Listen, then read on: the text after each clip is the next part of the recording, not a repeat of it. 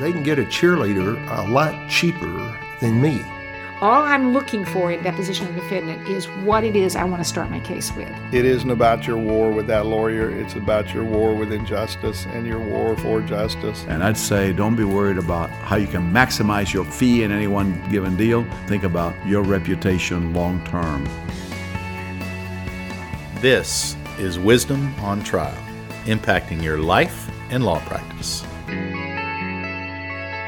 Today, my guest is uh, James Bostwick from San Francisco, uh, California. He is a plaintiff's uh, medical malpractice trial lawyer who is uh, an inducted member in the Inner Circle of Advocates, uh, a past president of the International Academy of Trial Lawyers. He's a member of ABOTA.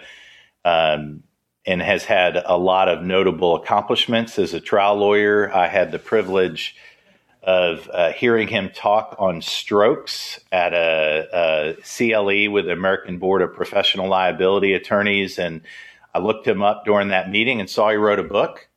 Um, and then I did what any curious person does: is I bought the book and the book is uh, Acts of Omission, and it uh, it really was a fun read and one in which I've given away a bunch of copies of it. Well, thank you for having me, Dave.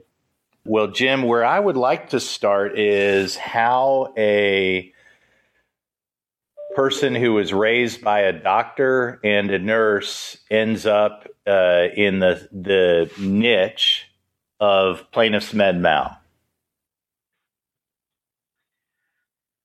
Well, as a kid, when people said, What do you want to be when you grow up, little Jimmy? The, the natural thing was to say, I want to be a doctor because that's what my dad did. And that always got the right response. And I thought that's what I wanted all the way till my senior year of college at the University of Washington, where I was a pre med major. And then I realized that that's really not what I wanted at all. I had no idea what I wanted. But, uh, you know, I, I took the LSAT because other my friends were taking it and I took it on a lark and I happened to do really well. And I thought, well, you know, I don't want to go work. So instead, I chose three years of law school, which of course is a hell of a lot more work, as you well know. And uh, while it just happened while I was in uh, law school to lucky enough sending out 150 resumes to 150 law firms. I got some responses, and it happened to include one of the best trial law firms in the in the country. Uh, one of the founders of the Inner Circle was the and the uh, my mentor, uh, Bruce Walkup, and uh, I got a job there as a law clerk. Uh, I loved it. I don't know. It just fit. Uh, I didn't even know what a trial lawyer was. Um, but because of my medical background, because I liked medicine, because I enjoyed that, and because I grew up in a medical family, of course, I gravitated toward medical issues in cases. And pretty soon I was doing medical malpractice. And my dad was not too happy about that. What do you think? Uh, let's let's take you out of this. Observing medical malpractice lawyers over a 50 year career, what are some qualities that make the best medical malpractice lawyers on both sides, defense and plaintiff? What are some things you see that are qualities or habits uh, that you that that repeat in the great med mal lawyers? Well, preparation, preparation, preparation is got to be the ultimate. I mean, the the lawyers that that don't just say I've been here, I know how to do this. Uh, I'm going to go in and you know, and I can I can take this guy's deposition in my sleep. That doesn't work. Uh, you have to know that case, not not just the area of medicine, but that case intimately. You have to really, really virtually memorize it. I do all my own chronos still. Um, and, and I enjoy it because I'm piecing it all together and then the picture becomes so clear. Uh, and and when I have that, then I know how to and, and that's what the good lawyers do i think. I think that the, uh, all the lawyers i know that are really successful at this on both sides have have those tools. They they really understand their case. They really know it. Um, and and of course you know the, the the great the great defense lawyers are are they're people that they, they have two qualities. One of them is that they they're sensible and they know when a case needs to be resolved and they know how to deal with the other side. But the other thing is, is they have passion when it comes to representing their their doctor or their hospital. I mean, they really have passion. It's it's not just I'm doing a job for an insurance company getting paid by the hour. They care about those people, and that makes a huge difference when when you get to the courtroom. And it makes a huge difference in the deposition and in the whole process because everybody feels that. Fake that? Do you like like? And, and I'm I'm saying because is passion something that can be drawn up by a lawyer that doesn't actually feel passionate? Can it be developed? Can it be grown?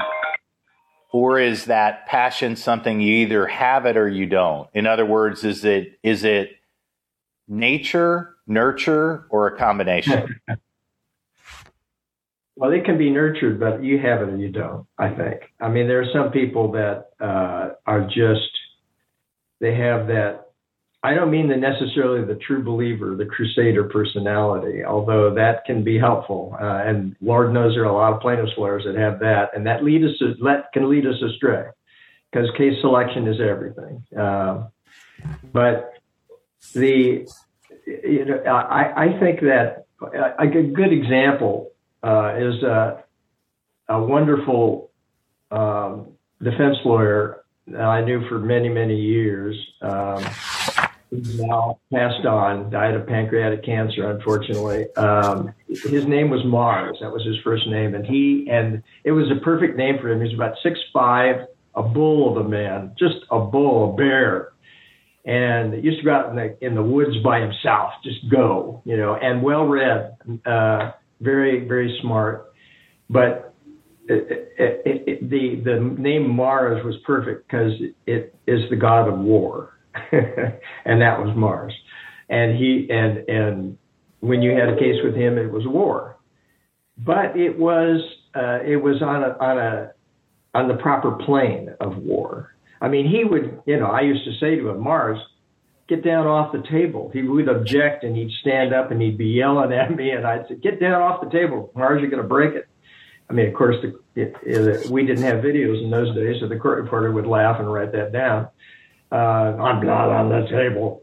But Mars in a courtroom. I remember one case we had uh, was August and hot in San Francisco, which is rare in August. Uh, and he set up a fan and he, he he took off his coat and he had he was lifting his armpits in front of the fan in front of the jury while I was arguing the case and he was drenched with sweat and he's Rah! And he argued with the judge on everything, and the jury loved him. Why? Because he was real. They knew that was what Mars was all about. They knew that that was he wasn't making that up. Yeah, I hear he authenticity. I hear I hear in Mars that he was authentic to who he really was. Yes, exactly. And and the the the doctor that had him represent them was a lucky doctor. Mm. Yeah. Well, you said something that uh, stood out to me, uh, which is case selection is everything. And obviously, we're talking about uh, practices where we do select our cases because, you know, I remember my time when I was uh, doing the defense side. Back then, we used to get a fax. You didn't select the case, you just were assigned a case. But in the plaintiff side, you do have the uh, you do have the opportunity to really select your cases. Why is that so important to you in case selection? And for those of us that do do that, where we really do select cases, do you have any uh, advice, insight, lessons you can share? Yeah. Um, well, case selection, of course, is uh, nuanced by the, the jurisdiction because in, in California with MICRA, uh, we have limits on non-economic damages. So case selection is critical there. It's a different kind of selection problem. Um, but overall, I think what we always have to fight in ourselves is that we do what we do, most of us that do plaintiff's work, not all of us, but most of us want to help people.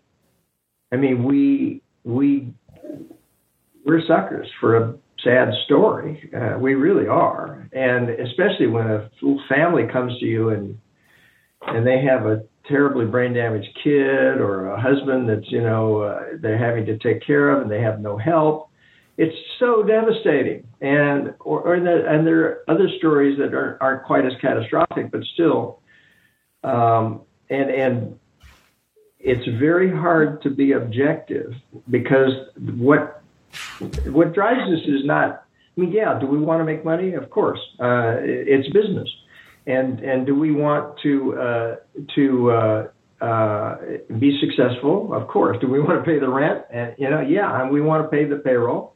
Those are important considerations. Um, but it, it is uh, it what really drives us, most of us, is that we we feel empathy with these people. We we want to help them and you have to remain objective. You have to make yourself set that aside. Maybe not aside, but you have to make yourself really look at the case and its structure and its facts uh, and try not to be blinded by the desire to help them. And I mean, it sounds easy to say, it's real hard to do. Yeah. It's real hard to do. And once in a while, we just you know, once in a while you got to let yourself go for it. Uh, once in a while you just got to say, well, this is stupid, but I'm gonna, I'm gonna take this case because I maybe I can do some good for them. Maybe, maybe I can do something with it. And and when you know, and sometimes you can't, and sometimes you, it all turns around on you, and you get do something great for them, or somewhere in the in the middle.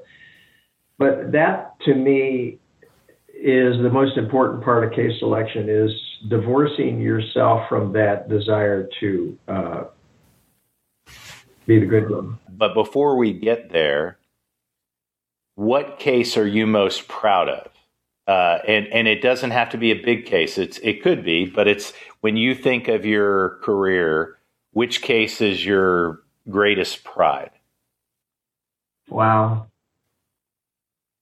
uh, each one, you know, I mean, there there's so many that have a, a special place in my heart. Um, but I, I would have to, I would have to go back to the first one that really put me and my firm on the map, which uh, which was a complete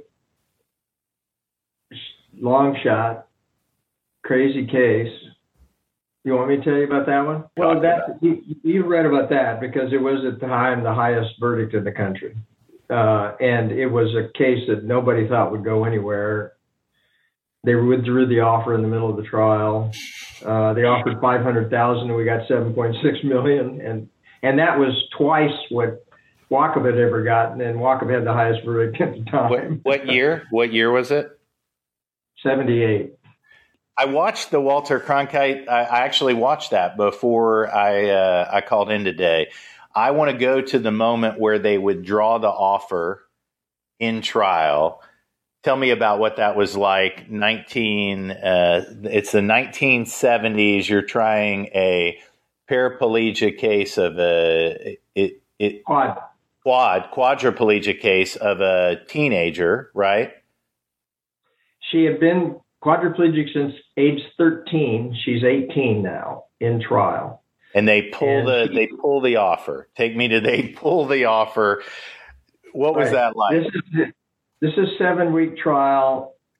This is about the this is in the middle of their case, and they pulled the offer. The uh, they had put five hundred thousand on the table, uh, which is a lot of money in those days. Um, but you know, it's not that much money. It was certainly nothing that would take care of her properly, and uh, and it, it, it well that was in this. I mean, if they'd have offered you know a couple of million, that would have been a real problem. But of course, it made it easy. That's the one thing, you know. But it's scary because you always think, well, if really things go bad, I could fall back on that and get her something. At that point, then there was you know, Katie barred the door. There's nothing, nothing you can do but go for it. Um, but I don't think that, I don't think I ever, ever really planned to do anything but go for it with that case. Uh, it was going to be what it was going to be, and um, that was, uh, but it was scary, you know. And I had to tell her, and and her her her mother had MS and was uh, really not uh, she was in a nursing home and unable to even you know think. And her father had abandoned the family years before and her brother was a drug addict. So she'd basically be on her own in an in a skilled nursing facility since she was 13 wow. So she had she had nobody. And and really she had me and that was that's an interesting thing about the case too because when we left the Walkup office, this was this is my first trial after we left their office. The three of us left, and Bruce Walkup was brilliant. He said, "Guys, take all the cases you got, send us fifty percent." You know, and and our costs that we have in it, you invest, you you pay for them. If you settle a case tomorrow, great. You you work on it for another five years, tough shit. it's a bell curve send us money. And we said, thank you. We'll do that. It was great. Set us up. He was smart. We sent him a bunch of money. Um, and he said, there's one exception. There's one case that I would like to keep because that Nicolet case, I want to do that case because I got that because of my Kelly Niles verdict, which was a $4 million verdict back in 73, I think. And he said, I want to keep it because of that. And I, I said, great. I mean, the best lawyer in the world doing Lori's case? Wonderful. And he called me six months later and he said, Jim, would you take that case on the same basis? And I said, Well, of course I would, but Bruce, why? And he said, You know what? That little girl calls me every week and all she talks about is you. You're like her big brother. I think she needs you to handle the case kind of guy he was. Wow. I mean, he had ice water in his veins, but he he was a, a very human guy underneath it all. I, I want to. I don't want to leave the case, but I want to talk about Bruce Walkup before we get back into the case. What it sounds like he was an extraordinary lawyer, a great mentor. What what made Bruce Walkup who he was? Uh, perfection, judgment, preparation. The guy was, his desk was always totally clean. He always had everything in the case being worked on by 30 different people. and he knew it all. He knew everything that was happening. Every time he started a case, he had an appellate lawyer on retainer that started doing all the analysis of all the legal issues from day one. Mm he had a, a, nurse and a doctor that went over the case from day one. I mean, you talk about preparation, unbelievable. The man had wonderful judgment, but he was low key, and he was uh, he he wore pants that were you know too high, and he he he he looked like when you in trial he looked like a school teacher that had done it for 20 years something to come up, and the judge would say, Mr. Walkup, what about that? And he'd say, Well, I have a brief on that, Your Honor. And he would. He'd have 20 of them ready to go. And the judge, jury would just say, Oh my God, this guy is just teaching us a class he's taught for 20 years. Only it's that, you know, it's that case. He was amazing. He wasn't a teacher, but watching that you learned a lot. So, going to that case, why is it the one that when you're thinking of what do I personally feel pride in with the you you know your body of work, for lack of a a more appropriate term, includes a lot of cases in 50 years. You've got a lot of choices, a lot of verdicts. Uh, you, why is that the one that you're choosing as the one you're most proud of? I don't know. I mean, uh, give you know, I might choose another case tomorrow, but uh, the uh, I was pretty young then. I think mid thirties. Uh, I had tried. I hadn't tried. I tried many cases, but they were they weren't really complicated cases. They weren't really uh, that challenging. Uh, I'd had my butt kicked. I'd, I'd had some great results, relatively speaking, but but I I'm really proud of how I put that together uh, at a relatively young age, and the things I was able to accomplish against some very very good experts and and and some fabulous defense lawyers. Uh, and and that case I said where Mars Craddock was doing that, uh, that was Mars, and he got his client off in that case. Um, that um, I'm that's it, it was it was a radiation myelopathy case, and there were only maybe 100, 120 radiation oncologists in the world. And I talked to most of them, I think, trying to find an expert and uh, and I finally found one in England who was retired, but he had, he was called the grandfather of radiation oncology. And when he flew in to testify, and I was preparing him the night before, I thought he was senile. I thought he was, you know. It, it, I, That's so comforting. That's so comforting in a big case. Oh, oh yeah, oh yeah. And I kept wanting to talk about. He said, "Let me go to sleep." I'll be fine in the morning. And we kicked ass in the morning. Wow, that's that that that's a that's a wild jet lag. Jet lag from from uh, you know from London. You know? He was eighty in his eighties. So the the book. Uh, which, if anybody wants to get it, it's at Acts of Omission. If you Google it in, you can buy it off Amazon or wherever.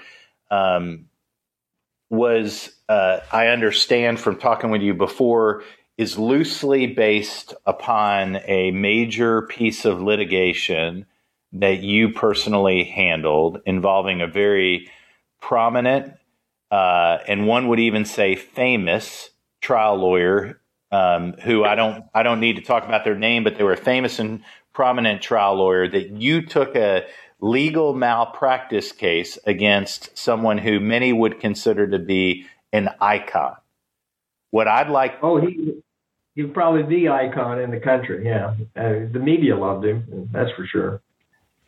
You going through the analysis to sue someone who was an icon on the same side of the aisle that you practiced on. Um, tell me about that. Yeah, that was that was tough because uh, everybody in town that knew that I was considering it thought I was crazy. Um, most people advised me against it. Uh, he, we knew he had the media in his the palm of his hand, the bar, the judges. Um, I mean, he was beloved. I mean, uh, there are paintings on him still on in the building on the buildings and uh, on Broadway uh, uh, and you know downtown. Um, the uh, he he was an amazing guy and and an extraordinary extraordinarily accomplished guy, you know, who had really changed uh, our profession for the better. Uh, those of us at plaintiffs law. and then you sue really, him and then you sued him. You, are like, I'm going to go after this guy what gives you excuse my language but to be blunt that it's it's the courage but i'll go be direct it's the balls to say i'm going to sue an 800 pound gorilla in my home state who is in beloved, his hometown who, who our hometown by the trial bar was beloved by the trial bar and what what shaped that courage in you? If you had to think about what shaped that in you, what would it be? Well, David did it with Goliath. You know uh, that it's it's that old story. You know the uh, somebody has to do it. Um, this kid wasn't represented properly. Um, he could move his arms and legs when he got to the hospital, and he lost his ability to move them in the hospital. And this guy was handling the case uh, for the auto accident, but never looked at the medical records. And they never found out that's what happened. Well, there was inadequate coverage if they got him a pittance. And his poor family, um, I mean, they, you know, it's what I was talking about. We, once in a while, we just, we just say there's the cause. That's the cause category, you know. Um, and the the father had abandoned them. The the kid's brother was uh, was dying, trying to help out. The mom was falling apart, and her back was going out. I mean, 24 hour care as a quadriplegic, 24 hour care, and it wasn't right. And so I, I, um, and of course, the case was way more complicated than than I, in the book. And of course, the book is highly fictionalized. A whole bunch of stuff that happens in the book that did not happen in real life, of course. Um, that makes it fun. But but the a lot of these stuff is authentic in terms of the law, and a lot of the stuff is very authentic. I, that was one of my goals is to make it not like the typical TV movie, not like the typical book you read. I, I wanted it real. I wanted it about what really happens and and what we really go through, agonizing over various things in a lawsuit. But you know, I and and what's not in there is that I I sued all those doctors and hospitals first. Okay. And I sued him as a backup. But they had a statute defense. It got really complicated. And I, my theory was you didn't disclose to him you there was malpractice, therefore there's fraud. You know, we've we've all tried that, but it's a crazy. But I got a couple million bucks from them. And in San Diego, that was probably the highest any quad had ever gotten at that point in time, ever uh, anybody. So that was one of the things that they wanted to they wanted to say it's it's it's the highest already in San Diego. That's that should be the end of it. Um, but the, well, I said no. How long was the trial? How long was the trial? Oh, it, I think it was close to eight or nine weeks because he had to try two cases. Try a mal- medical malpractice case, and we had to try the entire legal malpractice case. I had three or four experts on legal malpractice, and I had uh, I probably had 25 experts. Any uh, Clarence Darrow moments in the in the trial? Well, there was the one that I love, which is in the book, which actually happened in that trial, and that was when the uh, the rehab doctor got on the stand and said the kid wasn't going to live forever. He didn't need 24 hour care and all that. And I had a deposition on him, and that's in the book. And I loved that moment. But but to me the to me the yeah the Clarence Darrow moment in that trial. Well, there were a couple, but and I wasn't Clarence Darrow, but the uh, I think the most fun, interesting thing is, you know, you've been there. Everybody's been there if you're a trial lawyer. This guy I was telling you about, Mars Craddock, funny, here he is again. He was one of the key defense witnesses on on on uh, liability that that this guy had done nothing wrong legally. He's a defense lawyer in malpractice cases, and he came in and had done nothing wrong. And I'd taken his deposition for seven hours, beating my head against a brick wall, and his the lawyer was sitting there laughing at me because he didn't have to do anything. Mars objected to all the questions, changed them all around, and said whatever the hell he wanted. Nightmare of a witness, just nightmare of a nightmare, a nightmare. And I read back over that deposition, getting ready for trial, and I, there wasn't one question and answer I could use. At three o'clock in the morning, with him going on the stand first thing in the morning, at three o'clock in the morning, I finally figured out what the hell to do with it. and it was, you know, judo. It is martial arts. Take the weight of the opponent and use it against them. Use their force against them. He said nothing was done wrong. Okay, let's go with that. So you're saying this isn't wrong? So they did this. That's good, huh? That's great. That's wonderful lawyering. And then I just took him through four or five ridiculous things and then quit asking him questions. The defense, yeah, they they just looked down and he he wanted to do more and it, it really worked out well. That was the only way to handle a guy like that. Just take what he was saying and shove it up the nether parts of his anatomy. Yeah, that's a it's a it's a strategy of what am I going to do with this witness? And I know that feeling of feeling like I don't know how I'm going to make ground. And sometimes it is just show how extreme of a position that they're really trying to take, which will ultimately a jury can look at and be like, why am I believing this guy? His position is so extreme. It sounds like that's the judo move you did. Exactly. So the exactly. book, I love this summary from a review done. It says this is a book about a trial lawyer written by a trial lawyer. But unlike virtually every other book of that genre, this book is not about a criminal defense lawyer handling a criminal case.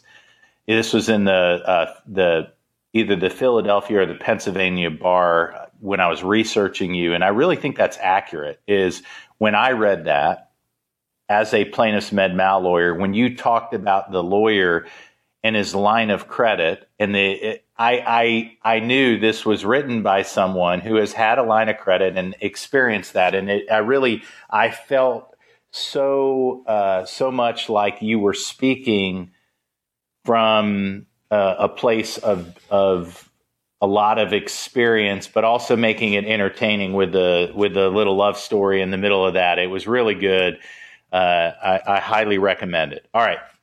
So now I want to shift. I, I, like to talk about practical stuff. And so um, when I prepared for today, I, I learned you, you're described by others as a silent assassin. And, and by that, what, what, what they told me is you're not going to scream and yell, but it's more like a methodical uh, uh, death by a thousand cuts. It's a it's it's a it's a much more methodical, which sounds a little bit like what you were describing of uh, Walkup, who you described as being low key. Very. Yeah, well, that that is that's true. I, I don't. I'm not flamboyant. Uh, I'm not histrionic. Uh, that doesn't work with me, as you know. We've all learned you got to be yourself. Uh, and I'm kind of a low key guy, but I, uh, but I think things through and I'm kind of logical. So I like to use that uh, uh to, and so when I when I take a deposition or when I cross examine in trial, uh, it's kind of a chess game.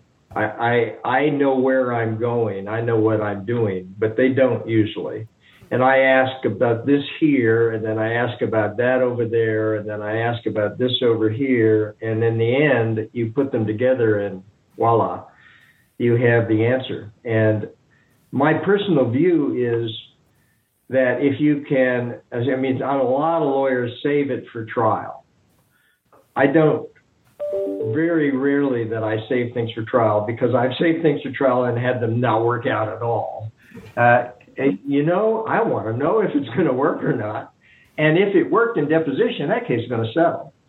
Um, and guess what? That's better for the client. Uh, and it, it, so I, I like to, uh, if I can, I mean, I like to get a defendant to admit liability at deposition. And I've been pretty damn successful with that. Let's let's let's talk about that low key nature uh, for the lawyer who's listening to this, where they are more low key and less kind of overtly dramatic. Um, what do you tell to their insecurity over how am I going to fight these 800 pound lions who are so dramatic?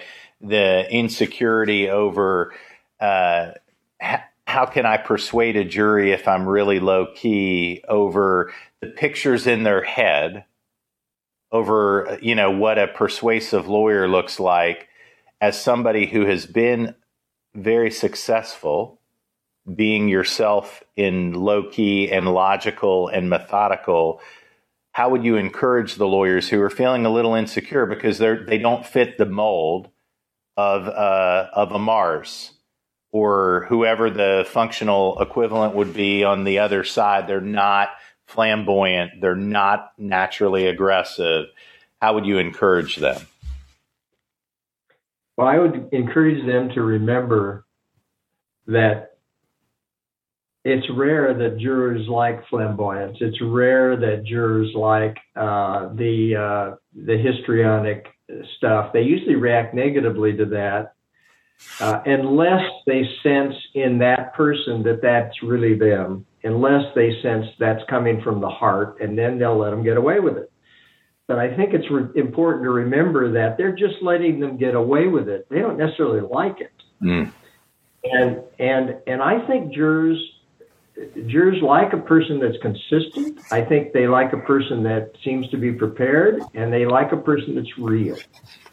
And and I think that if when that the jury understands that persona and sees what what you've done with your case, if your case is well prepared, they will appreciate it. They appreciate something well presented. They appreciate something well thought out. They appreciate being taken through it and have it. They love to be learned. They love to learn. And if you if you teach them about something interesting and you make it interesting because you care and it's interesting to you, that will come across to them. And you can, you know, you can be methodical and you can be low key about it, and they will appreciate that. They don't come in there to be entertained. Most of them don't want to be there, you know. Uh, but they do like learning and they do understand the system and they, they actually, most of them that do it end up really enjoying the process. And those that don't are the ones that say the lawyers were really nasty, the lawyers that were horrible, or they didn't, they weren't prepared, or they didn't know what they were doing. That's what they don't like. Uh, if a person's being real, they'll appreciate that. Let's get practical, and uh, I'm going to run through different parts of the practice of law, and then I'm, I'd love for you to respond with a thought, idea, or suggestion on the best way to handle this particular area that you've learned in your career. So, for example, uh, if we start with uh, preparing a client for deposition. Okay. Um, if you can, I think the most important thing is to make them understand I mean, you're going to have them understand all the important things that, you know, but they have to be comfortable in their own skin. And so I think the two most important things to get across to them is the case is the case, you're not the case. You are the case in the sense that you're the person that is hurt. but you can't. You're not going to destroy the case. If you mess up, you're human. That's okay. The case is still going to be what it is. I think you've got to take that off them because a lot of them come in thinking they're going to, what if I do something wrong and I ruin my case? Or, you know, a mother for, for the child, the same thing. I mean, the, that's even more so. I think when you can, and there may be some areas that are really important, like a statute limitation issue, and when did you discover this? And they got to be carefully prepared on that. But I think it's real important to lessen that anxiety.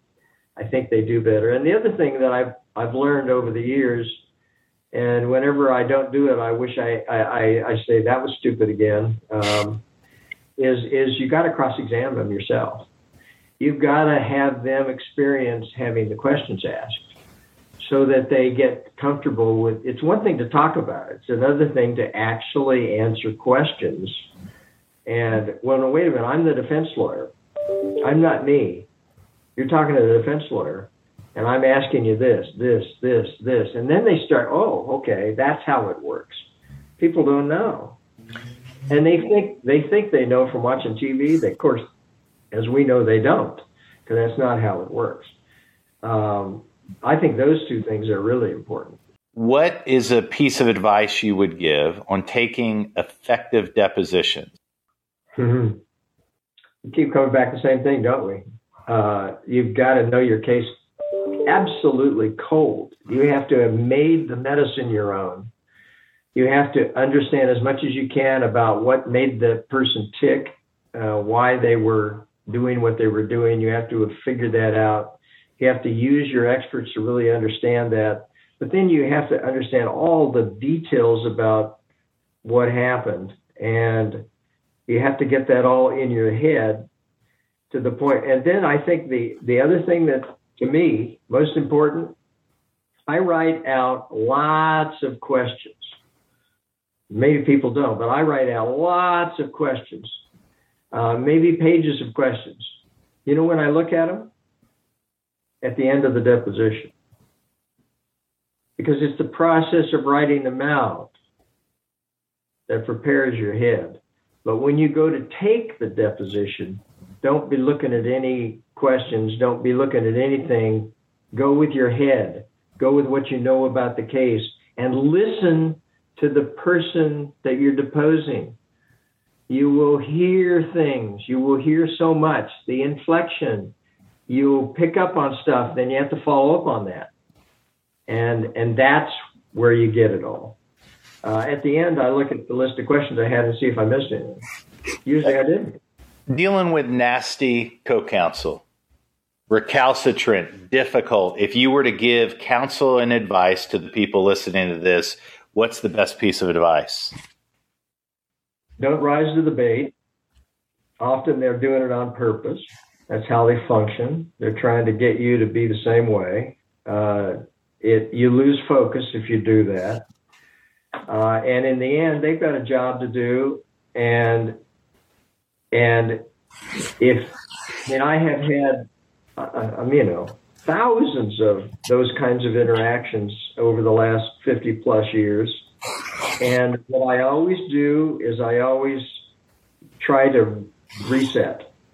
I always try to to go back and say, okay, maybe on that conversation, or maybe I call them back later, or take take advantage of another opportunity, and I say, let's let's uh, you know we've gotten off on a wrong foot here, and you know I, I don't think you like being that way any more than I like being that way or having somebody be that way to me. And I don't want to be that way to you or how, however you handle it. And you know, let's let's find a way to skin this cat that doesn't it negatively affect your client and doesn't negatively affect my client. Uh, that's probably the biggest single bit of advice I could give to any young lawyer, and I've taught a lot of them. And and it's stop fighting.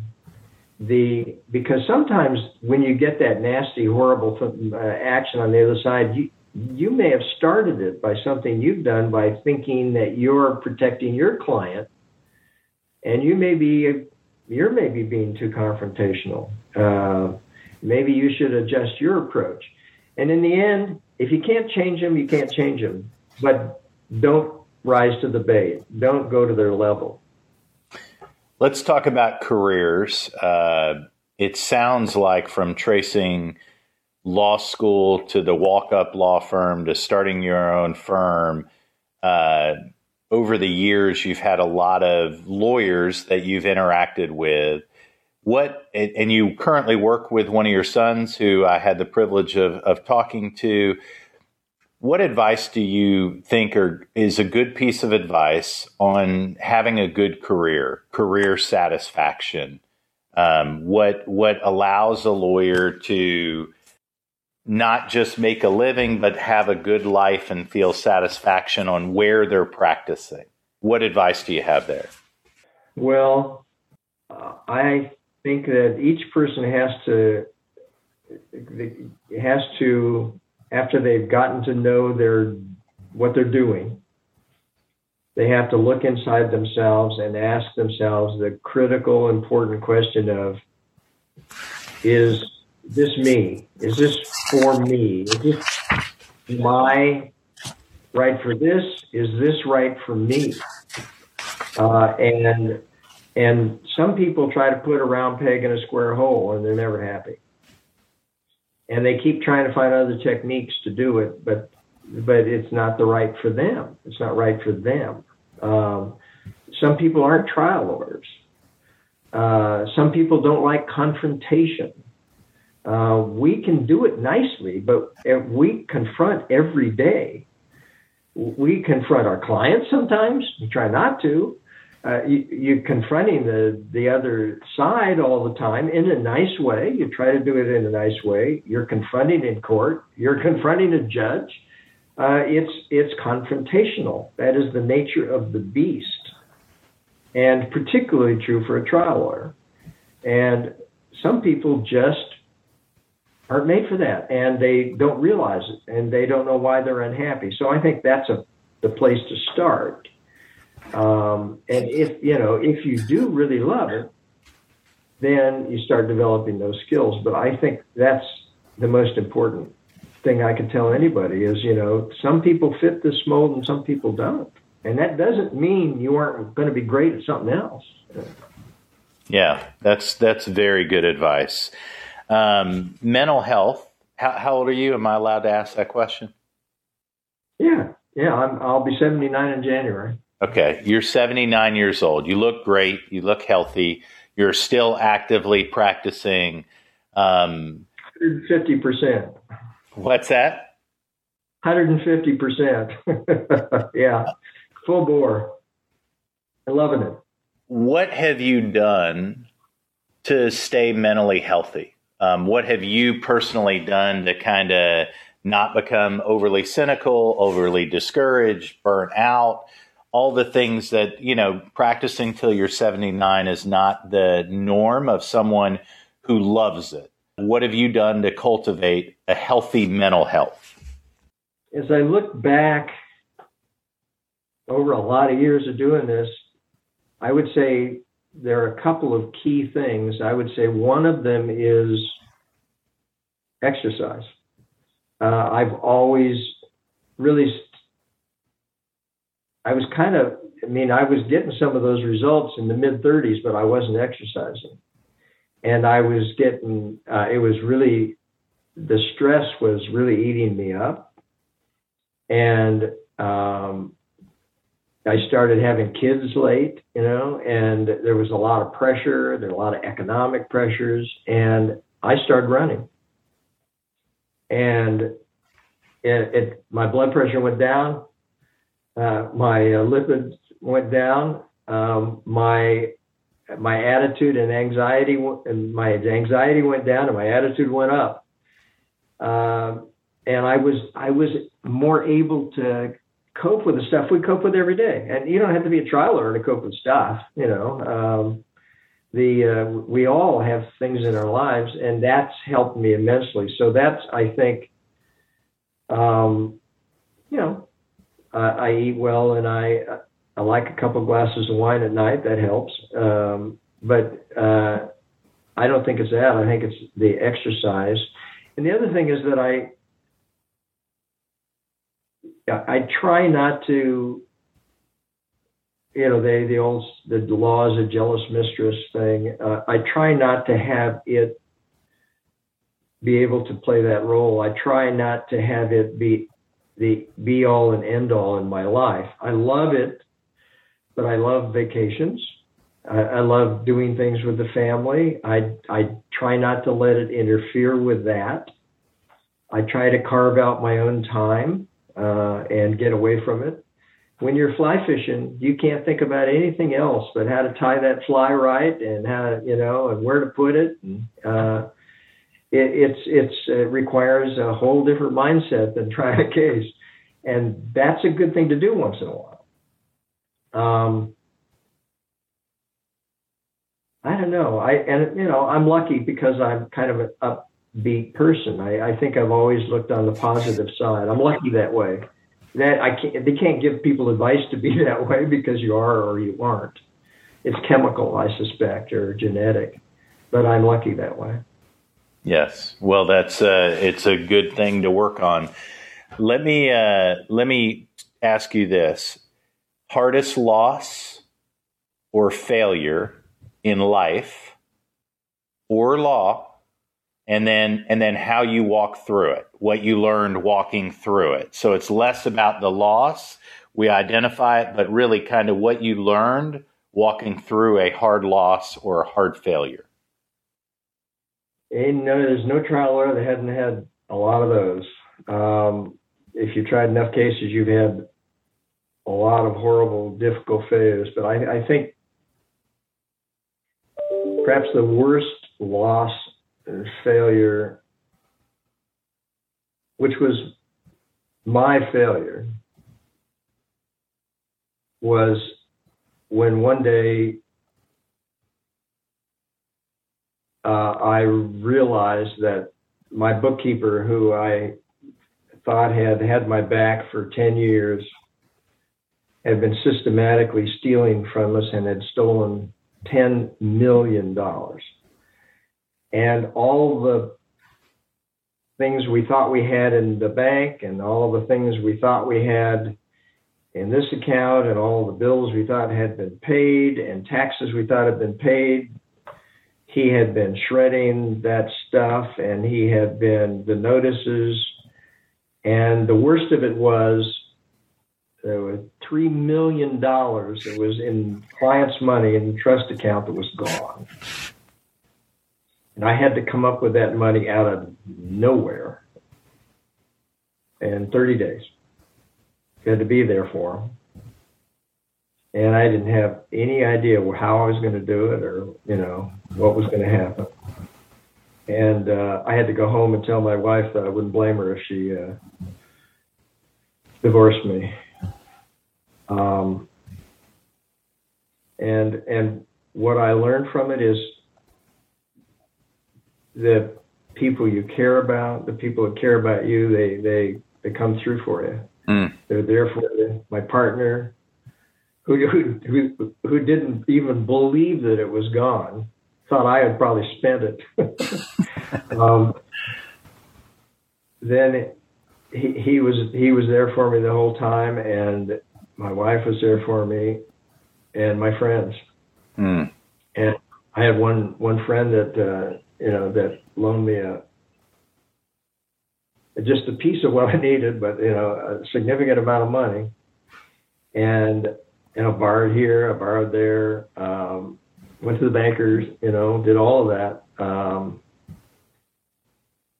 worked really hard on a couple cases, and one really came through. Um, but it was, I am. That happened many years ago, and I'm still getting over it. Wow, that that is. Uh, I really appreciate you sharing that. You don't find that when you uh, when you Google you. You. That story is not the one that comes up, so I, I really appreciate you sharing it.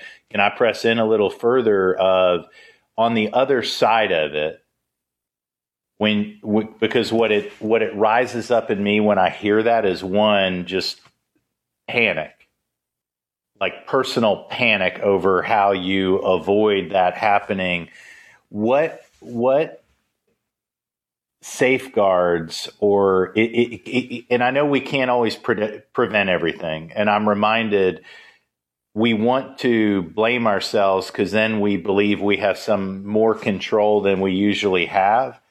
But if you if you did indulge that side, can you? Are there any learning lessons to prevent that? Yes. Yeah. Two. Well, there are many, but uh, I think there's two kind of countervailing ones. Um, one is you have to have safeguards. I, I flew 150, 200,000 miles a year. I was all over the country doing experts. I was doing trials in, in a, different places. Uh, I was, um, you know, I practiced in lots of different states and all over California. And I trusted. And the two things include don't not trust. I don't want the message to be you can't trust anybody because I think I don't want to live my life that way. But I I keep asking myself, can I trust? But the other thing is, you know, what was it Reagan said? You know, trust and then uh, uh, check. you know, he, I think he said trust verify. but verify. Yeah. Trust verify. Yeah. Okay. Uh, I have two questions I ask everyone that I have the chance to talk to. And the first one is if you were to give one piece of life advice or law advice, career advice to people who are in the first stage of their career, say 25 to 35, what piece of advice would you give them? Different now people that age than it was when I was that age. It's really different. Uh, now I would say to them, you can do anything. I mean, I I wrote a freaking book, you know, and I've never written anything, not even a good brief. I wrote, you know, I wrote a book. I mean, keep your options open and look for what makes you happy. I got lucky. I, you know, I found something that made me happy. It, figure out, you know, what, and if if it's 25 to 35, you're not at a stage nowadays. We were back in my age, that back in the day. You're supposed to know everything about that. You have your whole life together, having kids. Uh, you don't have to now. You're going to live longer. You, you've got more options. Um, so figure out what's right for you, what works for you, and realize that you you keep an open mind to doing other stuff too at the same time, maybe. Um, and if I can write a book, you can do anything. Second group of people, um, they're through the first part of their career. They have some stability in terms of their professional career. They're further along in life, let's say uh, 50 years old, but they still have they they still have health, they still have energy, they still have excitement. What what what piece of advice would you give to those people? Well, I think I think of myself and I think of all the people I know that have gone through that time frame and that age and and the people that have been happy and the people that haven't. And and the people that have been happy have been the people that have uh, identified what is good for them, what is what is fulfilling their lives, uh, and and what is important, the things that are important, and it isn't always work. Uh, I think the biggest mistake people make in that time frame and that age is that they put everything into work, everything into their career, everything into that, and they they miss out on incredibly important things with family, uh, with their marriage, with uh, friends, with things that are going to expand you as a person. Uh, you know, vacation time, reading, uh, getting interested in other things, hobbies. You know, you don't you don't start a hobby when you retire at 70 or 75 or like me in in my 80s someday. I'm what the hell am I going to do then? Uh, right, you know. But uh, you should be doing that stuff back then. That's that's so good. That's so good.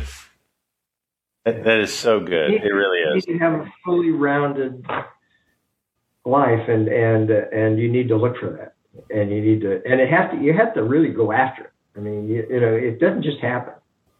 You have to make yourself open to it and do it. Yes, you are not the first person that that's the issue that they would they would choose to tackle. Um, personal favorite vacation place in the world? Well, I love Italy, but um, but Patagonia on my 70th birthday was one of the best trips ever. Well, Jim, thank you for your time and your generosity, and uh, I really appreciate. Uh, the work you've done, uh, the career you've had. I appreciate, you know, just talking to your son. I can tell you've invested in your family well, and just personally, your book, uh, Acts of Omission. It was a it was a joy for me to read, and I'm looking forward to the next one. I'm looking forward to it too. Well, what are you what doing? When are we going to get it? Well, the screenplay, you know, I'm I'm revising the screenplay right now. Okay. It, you know, the uh, it's I think the movie thing's going to happen. We'll see. Uh, but I've I've got the first draft and I'm revising it. Who, who plays they, you? Uh, who plays you? Let's, let's let's cover that question. If you were to choose Bradley, Bradley Cooper. it's a good choice. Who wouldn't choose Bradley Cooper? Exactly. I enjoyed it. Are you planning on writing a second one? Oh yeah, I've well, got a whole bunch, a whole bunch of things in my head. I mean, I got to find out what happens to those people, right? You know. We we've got to know. We have to know. Yeah.